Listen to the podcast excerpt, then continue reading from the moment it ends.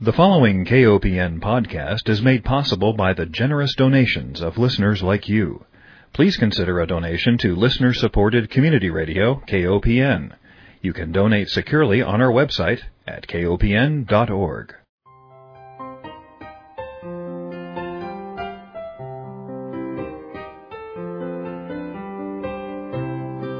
Hi, welcome to Food Sleuth Radio, where we help you think beyond your plate.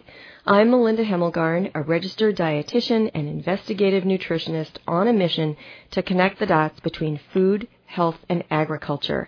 And I am delighted today to focus on that latter word, agriculture, and how that really affects our planet's health, our environment, and of course our food and public health. And we will be talking today with Greg Judy.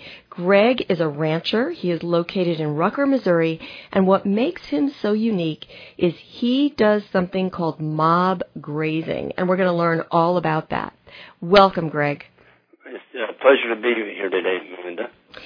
Okay, Greg, I need to know how you discovered this concept of mob grazing or something you call holistic planned grazing. I actually learned the process from a South African rancher that was over here in the United States giving a talk on being able to ranch environmentally friendly. In other words, not using a lot of these chemicals and pesticides and just using good grazing management with livestock to turn the land around and make it a very healthy, productive ecosystem, how we can heal the water and basically clean up the water, clean up the, the countryside, just using livestock with no machinery or fossil fuel required. And so that really piqued my interest mm-hmm. of how to, you know, basically run a ranch without all this stuff. Mhm. Well, what were you doing prior to this? Were you doing a more conventional system? Yes, uh, we had a grazing system that was basically what they call rotational grazing. In other words, we were rotating the animals around the farm, and we'd move them every four to five days to a fresh pasture, and we were getting by that way. But the thing that was missing, the missing ingredient was we were grazing the plants before they were recovered. In other words, we were rotating around the farm concentrating on trying to keep the plants in a short, almost like your lawn, like uh-huh. a person mows his lawn every two weeks. We were trying to keep our plants in a short vegetative state. That's what we were taught to do. And with holistic planned grazing, what we're trying to do, in other words, some people call it mob grazing, is we've got our density up. In other words, we have the same number of cows, initially we did, and we put them in a tighter area. So instead of letting them have the whole playground, uh-huh. we just gave them a section. Let's say, you know, like an eighth or a sixteenth of the farm. And so we increased the stocking density. What that did is it increased the kinetic energy of the hose on the land, and it woke up the microbes. See, people call ourselves, you know, grass farmers or, or ranchers. We should really call ourselves microbe farmers. because that's where it starts at. It starts in the soil. And we need to have healthy soil. We need to get back to having nutrient dense food from microbial active soil. Hmm. And that's what we're doing. Our, our soil has absolutely exploded with life. Mm-hmm. From a nutritional standpoint, of course, I'm a big fan of grass fed meat. And I've seen the differences in the fatty acid composition so we get these dietary guidelines, right? And they say cut back on saturated fat and cut back on red meat. But really, we need to be separating out red meat or beef from a grass fed animal versus red meat from a feedlot fed animal because I believe they're two different animals. Would you agree? I would agree 100%. The beef from a grass fed animal is being produced from green blades of grass that has got beta carotene in it. It's heavy in energy from the sunlight. It doesn't have, and see the animal's gut, the animal's gut, or the rumen we call it, has a pH of 7. As long as they're eating forage or grasses, the very minute you put them in a feedlot start cranking them full of corn, you turn that rumen into an acidic environment. Guess where E. coli comes from? There's never been a registered state of E. coli in a grass-fed animal. It can't happen because the pH is 7. Hmm.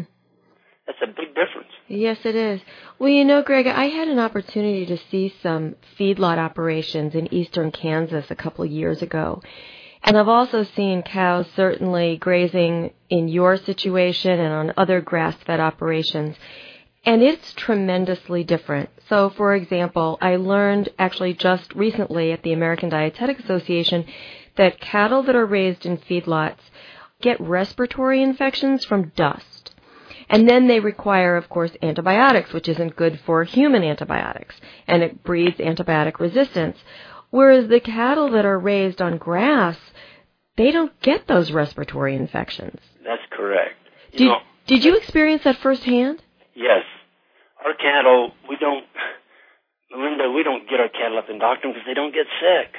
Yeah. An animal with a good functioning immune system that is not forced to stand and poop all day and lay and poop and eat and defecate and then have to spend your whole time in that environment crowded up with your buddies, you're all crunched together, that would make anybody stressful. Mhm. And our animals are rotated on clean grass every single day. Mm. So when they come onto a pasture in the morning time, it's clean. It's been cleaned off by sunlight and rain and time. Mm-hmm. Animals have a smile on their face when they go into the paddock every morning. I've been, I recently visited the farm of a mutual friend, Mary Jo and Laverne Forbord, and they actually have a grazing operation in Starbuck, Minnesota. And people will think, well, you know, how can you possibly graze cattle in Minnesota? But Mary Jo tells me that they will actually graze through the snow. They'll be still eating grass, and those cattle were fat. They were fat, happy, and healthy. Yes. If we get a real deep snow here, it's got to get up to 20 inches deep before we have to put out hay. Wow. But our cattle, they'll push right through the snow and then eat the green grass. And, you know, cattle were designed to graze. They're not designed to stand around a feed trough. Yeah. And feed corn. Yeah. And to me, that's just been the detriment of the beef industry. You know, there's more people going out of the beef industry today. They're just quitting because they can't make any money at it. Mm-hmm. They scream and bellyache because the, the inputs are too high. Mm-hmm. We've been sold the bill of goods that we've got to feed these cattle this grain. We can't make a living with them. How do you market your beef? So you don't send your cattle off, right? You've got them from start to finish? That's correct. From the time they are born on our farm, they leave our farm when they're finished on grass. In other words, our cattle from baby calves all the way up to the time they're ready to be processed in an abattoir, they live on our farm. We have a closed herd. We don't bring anything else into our herd. You must... That way we're not introducing any chance of any other buddy's problems with their health issues with their cattle. You must save a lot of money on pharmaceutical bills. Oh, Melinda, it's unbelievable. We, you know, back in the day when we weren't doing high density mob graze, we were not moving the cattle. We had sick cattle. Mm-hmm. We had them in mud accidentally. We'd leave them too long; they'd get muddy spots. See, mud is the enemy of the animal. If you leave an animal in muddy areas, that breeds disease. If you move animals on the grass every day, there is no disease. We don't even worm our animals anymore. They're not wormy. Wow. So why are we not using this mob grazing or holistic plan grazing system more extensively? Is it because we don't have enough grass? The issue is there's not enough people out here that know about it. They're not educated. I'm doing my part. You know, I'm giving lots of grazing schools all the way across the United States. I'm trying to get the word out and show people that there is a better way to graze cattle, and you can do it profitably. Everybody says, "Oh, I want to be a rancher." We have this Western idyllic uh, idea of being a rancher. Everybody enjoys the lifestyle. Oh, I'm sorry. You should still be able to show a profit and enjoy what you're doing. Right. It's a lot of work out here on the farm, and you know we we still got to be able to show our profit to keep our family, our families healthy, and, and the local economy healthy as well. Mm-hmm. Well, I'm interested to know the uh, genetically modified alfalfa, and I believe a kind of grass was just approved. Are you concerned at all about your pastures becoming contaminated? I would be if I lived around a lot of people that did cropping. Mm-hmm. I guess you might say I'm in a sweet spot. Well, I'm out here in the hills where it's not suitable to put a plowshare in the ground. Mm-hmm. and so I don't have a lot of cropping around me. There's not any GMO crops around me. I see. Um, but I, I feel for the people that are. I mean, it's it's just a travesty is what they've done. They've crammed this GMO alfalfa down our throats, whether they want it or not, and it's going to cross it's going to cross pollinate everything. Yes, it will. And you know they big money speaks, and that's that's what we got. I mean, until the American consumer stands up and says it's enough. Right. I don't want this in my food. Right. I, I want a choice. I want to have healthy, fresh, safe food for my family and my kids. Mhm. Until the consumer says, I'm going to eat with my dinner plate, with my buying, purchasing dollar. In other words, I refuse to buy meat that is laced with antibiotics, hormones, and GMOs. I'm not Mhm. going to feed it to my kids. Right. Well, you know, I was recently at the American Dietetic Association, and there was the Cattlemen's Association representative there. And it's my understanding that they do not promote one form of beef over another, even though we know that grass fed beef has a better nutritional composition in terms of protecting against heart disease, for example. The Cattlemen's Association does not have any recommendations to choose one over the other. No, they're, in their interest, they're not going to do that because, first of all, you know, we're a team. They, they push us as a team. In other words, why would one cattleman in his market want to knock down another cattleman in his market? And so they're using that a lot, you know, against the little guys. And there's a lot of people out there that know the truth, and they're scared to say anything. Um, they're scared to speak up because there is a lot of there's a lot of power behind these people, Mhm. and it's going to be hard to change. Melinda, when you have a the billion dollar industry that we've got set up, where all these ruminant animals are fed all this corn, it's going to be a tough thing to change. Mhm. And the only thing that's going to change it is the consumer. You know, Monsanto tried to ram labeled milk that had the the uh, hormone in it to make it illegal, where you couldn't say non-BST. Well, guess who changed that? Walmart. Walmart said our customers aren't going to buy it, so therefore you stop right now. Monsanto had to stop it, mhm. but it's going to take that kind of movement from the consumer to change. Okay, so you've got this delicious, nutritious grass-fed beef, and you have, I'm assuming, a local processor. Yes. Okay, how difficult is it for you to get your beef into, say, a Kroger or one of the national chains? Can't do it. Why? We, we cannot do it.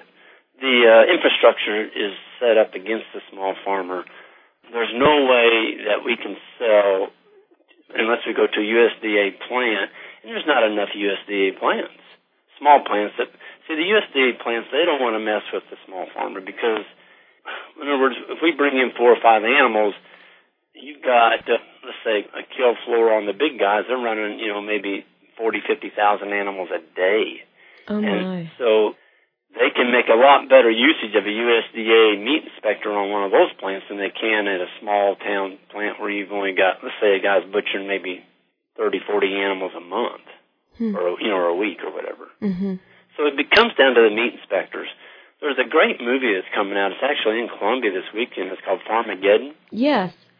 And Farmageddon, we have a good friend in there. He actually came to one of our grazing schools, and they've raided him twice now and tried to shut him down for selling raw milk. And, you know, the same way here, we don't have access to these markets because they don't want the little guy who's selling meat. They'd rather have Tyson selling meat. Mhm. There's just constant, all these meat recalls out here, so I don't know. I think the little guy that's is raising healthy grass-fed meat ought to have more, have less government interference and let him sell his meat. If you're just joining us, we are speaking with Greg Judy, and he is a rancher. He raises cattle on grass, and that's what makes him so unique. He practices something called mob grazing or holistic planned grazing, and he is based in Rucker, Missouri. Greg, I hear you about regulations, but on the one hand, I feel like we need regulations to keep everyone honest and on track. On the other hand, it's been my understanding in speaking with farmers that what we really need are regulations that are size specific. So the regulation for a huge feedlot is different for the regulation for a small grass farmer. Right. And and that might make it you know better for all people in all worlds. But right. I'm really concerned because we were talking about okay, I know that I want to feed my family the highest quality beef I can and that means it's going to come from a grass-fed animal. But unfortunately, you know, if people just have access anymore to maybe one grocery store, maybe two, and those chains can't get what I want, how do I get grass-fed beef? There's one real good way for everybody in the United States to find the closest processor to them, and there's a website. It's called eatwild.com.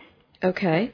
And on eatwild.com, it's run by Jo Robinson and there's a list of uh, every grass-fed producer in every state, and it has their phone number. It tells where they have, you know, like chickens, pork, lamb, beef, you know, whatever they've got, it's listed on there. And there'll be a phone number, probably a website, and a contact number. And so, you know, eat local. Yes. That's what we're kind of promoting. In other words, my wife and I, we don't want to send meat to Washington D.C. or or to California, that's not using uh, fossil fuel very wisely. Mm-hmm. You know, we need to we need to sell our meat local, and that way we don't have all this fossil fuel wrapped up in the de- into the delivery of the meat. Right. Now let's talk about cost for a moment because the argument that we always hear from the beef industry is that uh, well, you know, that's all well and good to have your local grass based systems, but in places like Arizona or places like western Kansas, where uh, you may not have the kind of rain and grass, lush grass that we do here, that they, what we're told is that the feedlot system is a more efficient system. How do you respond to that? You go back and look at all the calories the fossil fuel calories that it takes to produce one feedlot steer, mm. it's really kind of scary. It's you know there was a, a really good article a couple of years ago in the uh, National Geographic that actually went back and calculated how many calories of fuel it took to raise one steer, and it was unbelievable. I, I forgot the number, but it was several hundred gallons of diesel fuel for one feedlot steer. I own one ATV that uses five gallons every two weeks. That's okay? wonderful. I don't even own a tractor. My animals are my tractors. They move across the landscape. They harvest their food off the grass stem that it was grown on. I don't even have a hay baler. They they they harvest their own standing hay in the field. And guess what? They also fertilize free for me. Yeah. And I don't have I don't have any trashy manure because they're constantly moving it across my landscape, refertilizing the soil. There is no better natural system of raising good healthy meat. And I say to the people that say, oh, grass fed, you can't feed the world on that. Give me back all the land that's under row crop.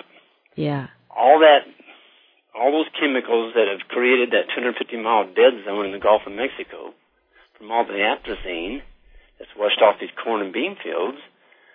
Let's clean up our water, clean up the soil, clean up people's health, and start feeding them good meat from animals that are raised on grass. All that productive land in the United States if we even had half of it under grass, it'd be scary how much beef we could raise. Healthy beef. Mm-hmm. Are you able to get your meat into schools or hospitals or other institutions? No.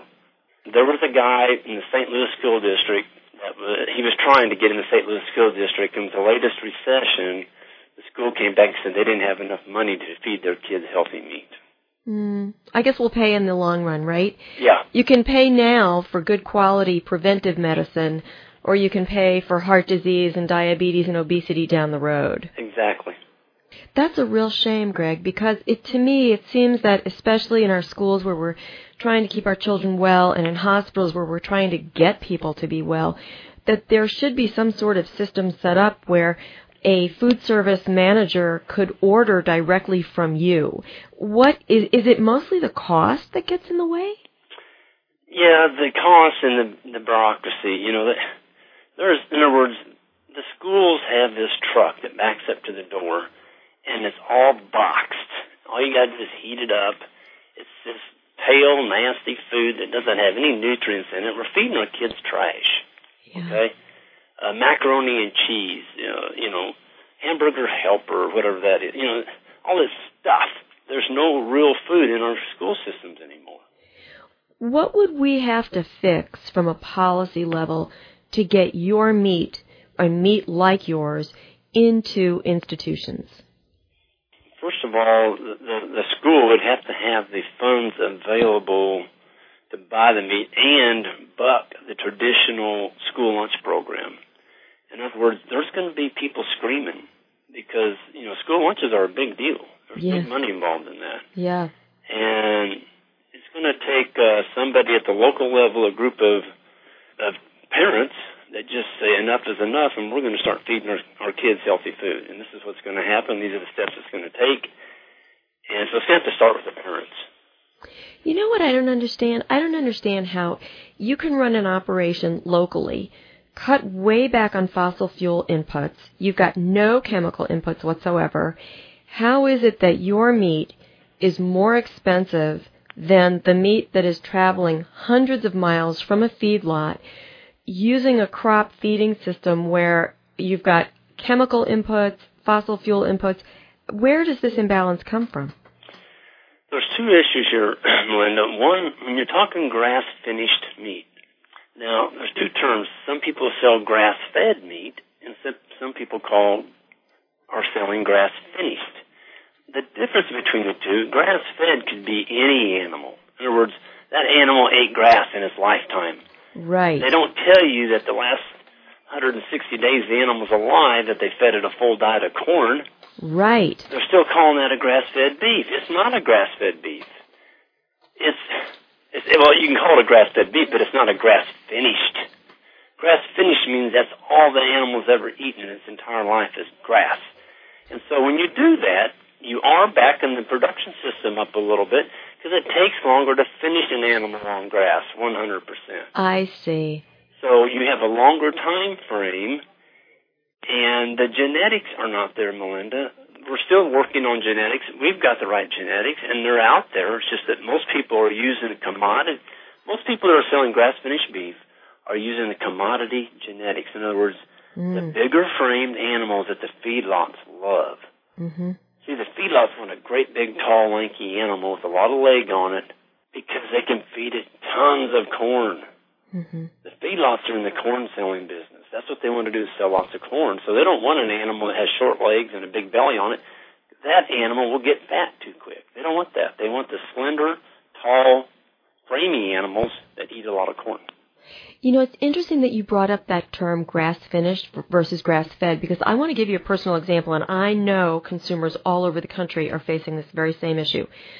Go to the farmer's market, you think, oh, great, you know, the farmer's market, I want to support my local farmer. And they'll say, yes, I have grass fed beef. And then you ask, this is the question that consumers have to ask, what else did your cattle eat? And lo and behold, you find out that they're having some sort of grain ingredient. So one gentleman told me that he fed their cattle a high protein supplement. And then when I pushed that question, you know, what's in that exactly? And then it turned out to be a corn byproduct. Can you talk about that a little bit? Yes, there's a lot of people doing that, and that's because it's cheap. This dried distiller's grain, which is a byproduct of uh, the, ind- the ethanol industry, it's readily available out there, and you know they got tractor trailerloads of this stuff, and they're trying to unload it. And so people say, well, that's not corn. That's a byproduct of corn. And so they feel like they can feed that and still call it grass-fed beef. It's not grass-fed beef. It still has the corn in it.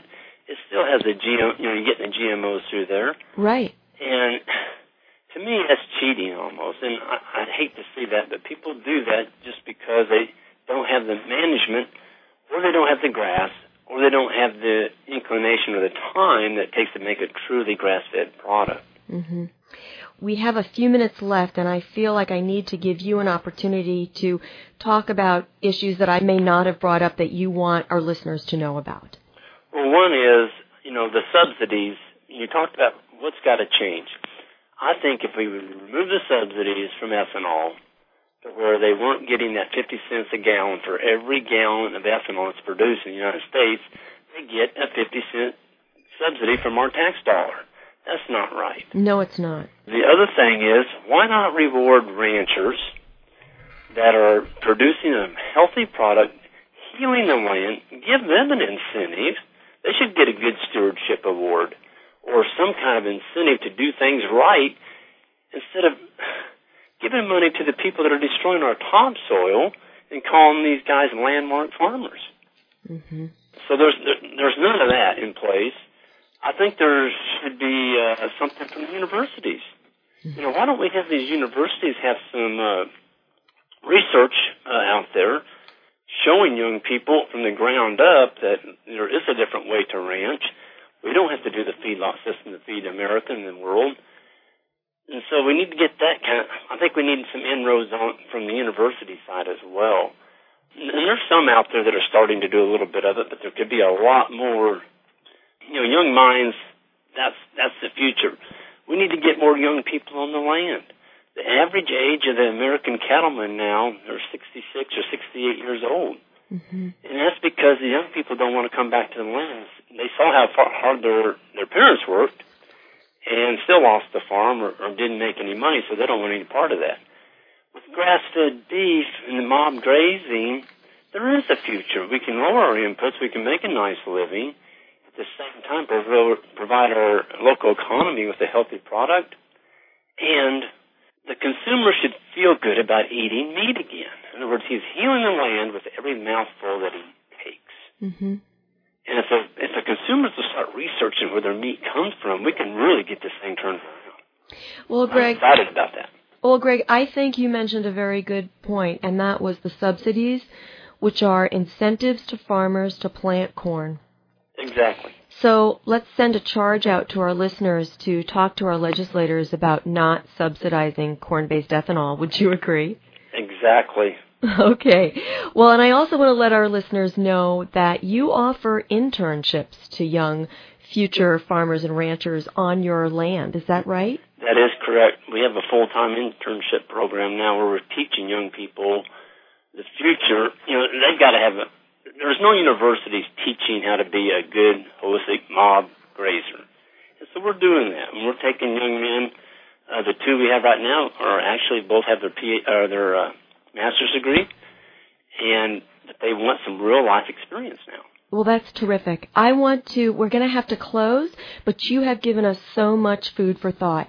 And I want to direct our listeners to www.greenpasturesfarm.net for more information about Greg and Jan Judy's wonderful, life giving farm in Rucker, Missouri. And I want to close by thanking our listeners for joining us thanking Greg Judy for being my guest, and to remind everyone that Food Sleuth Radio is produced at KOPN Studios by Dan Hemmelgarn in beautiful downtown Columbia, Missouri. Greg, thank you so much for spending time with me today. Oh, it's been a pleasure. Well, thank you for, for ranching the way you are. Thank you so much.